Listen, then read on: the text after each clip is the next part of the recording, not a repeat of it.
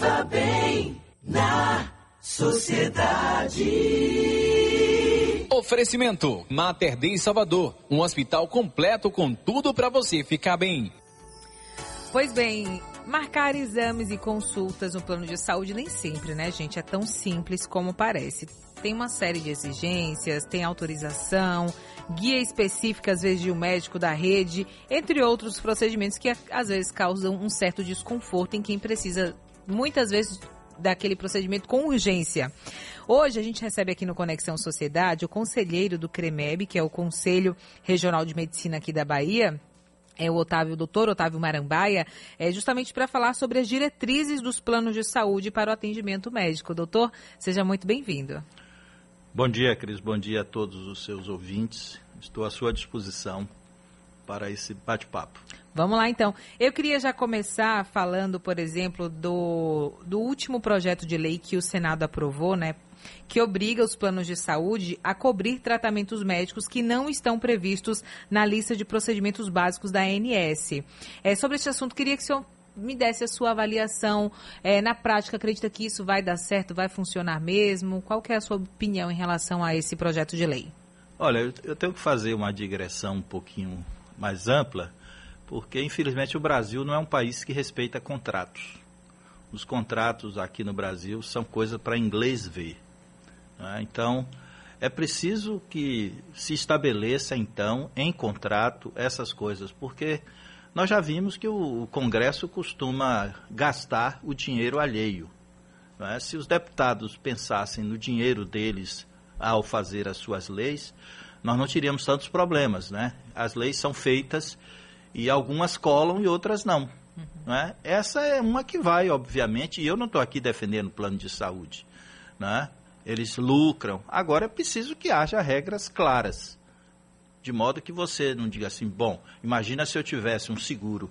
É, as pessoas podem achar a comparação esdrúxula, mas esse é um país capitalista, né? As pessoas fazem um seguro de um carro, tem algumas regras, onde você sabe que vai receber o seguro ou o conserto do seu carro ou não.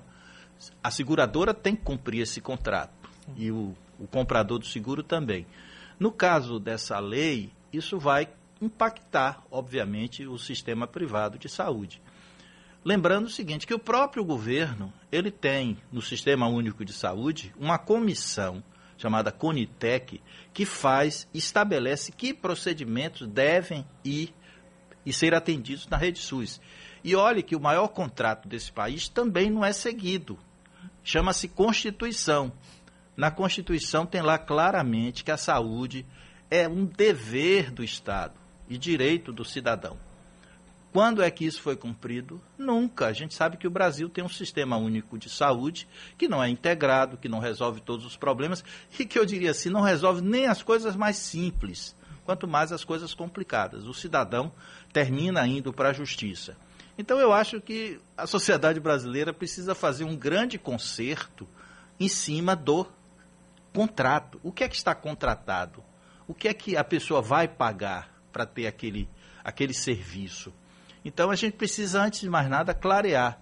Se você me perguntar exclusivamente como médico, claro, o que meu paciente precisar, eu quero que ele tenha, porque o artigo 32 do Código de Ética Médica diz que o médico deve fazer tudo que tiver ao seu alcance em benefício do seu paciente. Claro, se eu tenho uma terapêutica que é cara, mas ela é eficiente e vai salvar a vida do meu paciente, eu quero usá-la. Né? Mas a gente vive no mundo real, as coisas têm um preço, alguém paga. Quem vai pagar a conta? É isso que nós precisamos resolver. É que às vezes a gente vê muita dificuldade, né? Por exemplo, em determinados planos, de se conseguir uma consulta. Então as pessoas muitas vezes acabam optando por um particular, mesmo tendo plano de saúde. É vantagem, de fato, hoje, se ter um plano de saúde nessas condições? Aí é que eu digo para você que nós precisamos respeitar contratos. Os planos de saúde também não respeitam os contratos. Uhum. Eles estão se lamentando dessa lei, mas eles não cumprem os contratos. Então, eles têm que ter uma rede suficientemente grande para atender aos seus clientes. Eles têm que cumprir os contratos com os médicos, com os reajustes, com as tabelas sendo, é, vamos dizer assim, recompensadoras para o trabalho médico. Eles não cumprem isso. Né? Então, tem planos de saúde que tem 5, 6, 10 anos sem reajustes. E quando você vai pleitear o reajuste, ele quer, ele lhe, lhe impõe o descredenciamento. E hoje, praticamente, quem faz medicina privada vive na dependência dos planos de saúde. E eles têm consciência desse, desse poder que eles têm. E eles lucram, e lucram muito. Né? Então, muitas vezes o paciente é forçado ou a pagar particular, né? tendo um plano de saúde, ou judicializar, que é outra coisa complicada no Brasil hoje. Né? No judiciário está entulhado de ações para que aquilo que está em contrato, a operadora, a, a seguradora de saúde cumpra. Então, a gente vê que nós passamos por dificuldades na sociedade, porque infelizmente nós não temos uma justiça ágil o suficiente e as pessoas estão acostumadas a descumprir contratos. É, o que me chama a atenção, doutor, para você que ligou o rádio agora, a gente está conversando com o doutor Otávio Marambaia, ele é conselheiro do CREMEB, que é o Conselho Regional de Medicina aqui do estado da Bahia. É, eu vejo às vezes, por exemplo, eu vou marcar uma consulta, ou alguém vai marcar uma consulta, e a diferença de um atendimento para o outro é às vezes de 10 minutos de uma consulta para outra. É praticamente impossível, né? Uma consulta, vamos supor, com um clínico geral, que ele vai te fazer várias perguntas, vai te examinar, durar 10 minutos. Então, assim, muitos médicos, inclusive, questionam também essa questão de que, às vezes, não é vantajoso ele atender pelo plano, porque o tempo que ele tem é muito pequeno para atender, porque senão eu não sei se não ganha é, o suficiente, eu não sei como é que funciona esse pagamento pelo plano. Mas muitos já questionaram isso, que preferem atender particular porque pelo plano não é vantajoso. E muitos pacientes reclamam também dessa questão do tempo, que é muito curto. É, como lidar com essa situação, né? Olha, é, Pensando é... nos dois lados, o médico, né, o doutor e também o paciente. É um problema complicado. Aliás, é preciso que a sociedade saiba que, ao contrário do que se diz, os médicos não estão ricos, milionários. O que nós percebemos hoje é que o médico tem que trabalhar duas, três vezes mais do que seria necessário para alcançar um nível de renda digno.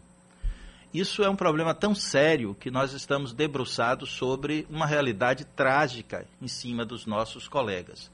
Nós temos colegas morrendo nas estradas porque eles estão dando plantões em vários lugares, em vários municípios. Então, isso está acontecendo com a regularidade terrível. Só esse ano, cerca de 10 colegas já morreram em acidentes rodoviários, todos eles durante o curso de trabalho. Às vezes sai de um plantão demorado, pega no sono e morre na estrada. Médicos estão se suicidando, médicos estão largando a profissão, médicos estão se divorciando mais do que a média de qualquer outra profissão, porque ah, as suas famílias são impactadas, né? E médico recebe muito mal, seja do Estado, seja do município e seja da área privada. Então, eu não aconselho nenhum colega que faça atendimento aligerado para poder, então, faturar mais. No entanto, o apelo que eu faço a todos é que cumpram com suas obrigações com os pacientes e, acima de tudo, rejeitem os planos de saúde que não respeitam o trabalho médico. Se todos nós médicos fizéssemos isso, certamente que os planos de saúde pensariam duas vezes em pagar tão pouco por uma consulta, que é do custo que os planos têm, o menor.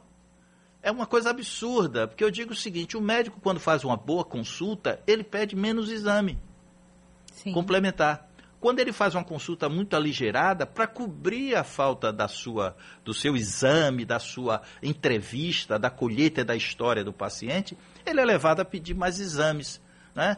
E hoje nós vivemos uma sociedade litigante, às vezes o paciente vai ao consultório simplesmente para o médico passar exame, porque é. ele está acreditando mais no exame que é feito no laboratório, um raio-x, etc., do que no próprio médico. E eu digo aos pacientes o seguinte: a medicina é feita pelo médico.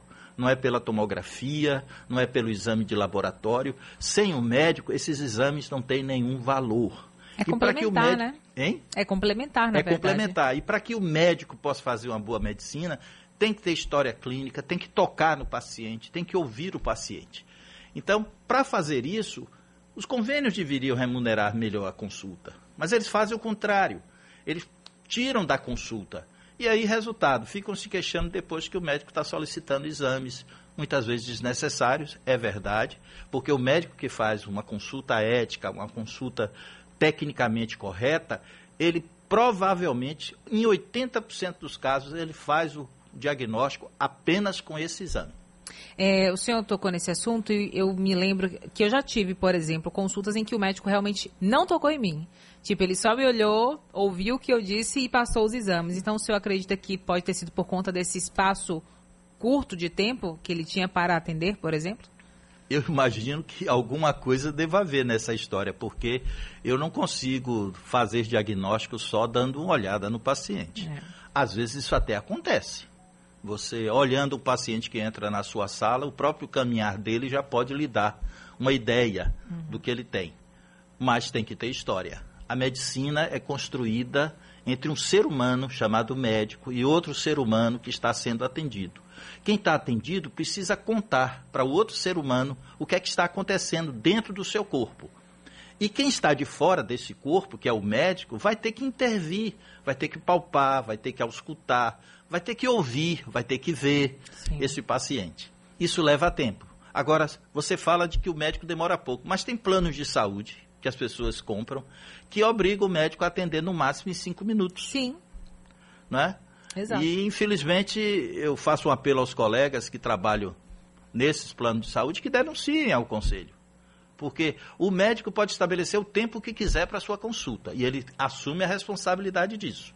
Mas ele não pode ser coagido a atender um paciente num tempo determinado. Ou seja, 5 minutos, 10 minutos, 15 minutos, o tempo que seja. Ele tem que atender no tempo que for necessário. E temos planos de saúde que diz olha, você só vai atender 5 minutos. Se o cara passar de 5 minutos, ele diminui o valor da produtividade, até demite. Né? Então pode fazer essa denúncia. Para a gente encerrar aqui, então tem essa possibilidade de denunciar. Com certeza. O paciente ou o médico, se ele está trabalhando num lugar que lhe impõe isso, podem falar com o Conselho Regional de Medicina. Nós acabamos de criar uma comissão de defesa das prerrogativas do médico. Uma delas é que o médico tem a autonomia de definir qual é o melhor tratamento e o melhor atendimento para o seu paciente.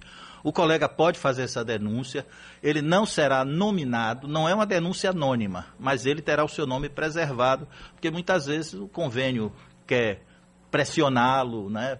E, e ele pode perder o convênio e é preciso que o Conselho tenha conhecimento disso e tomará as providências com certeza. Tá certo. Muito obrigada aqui pela participação. A gente conversou com o conselheiro do CREMEB, que é o Conselho Regional de Medicina aqui da Bahia, o doutor Otávio Marambaia. Tenha um ótimo dia. Muito obrigado, Cris. Obrigado a todos os ouvintes. Viva bem na sociedade.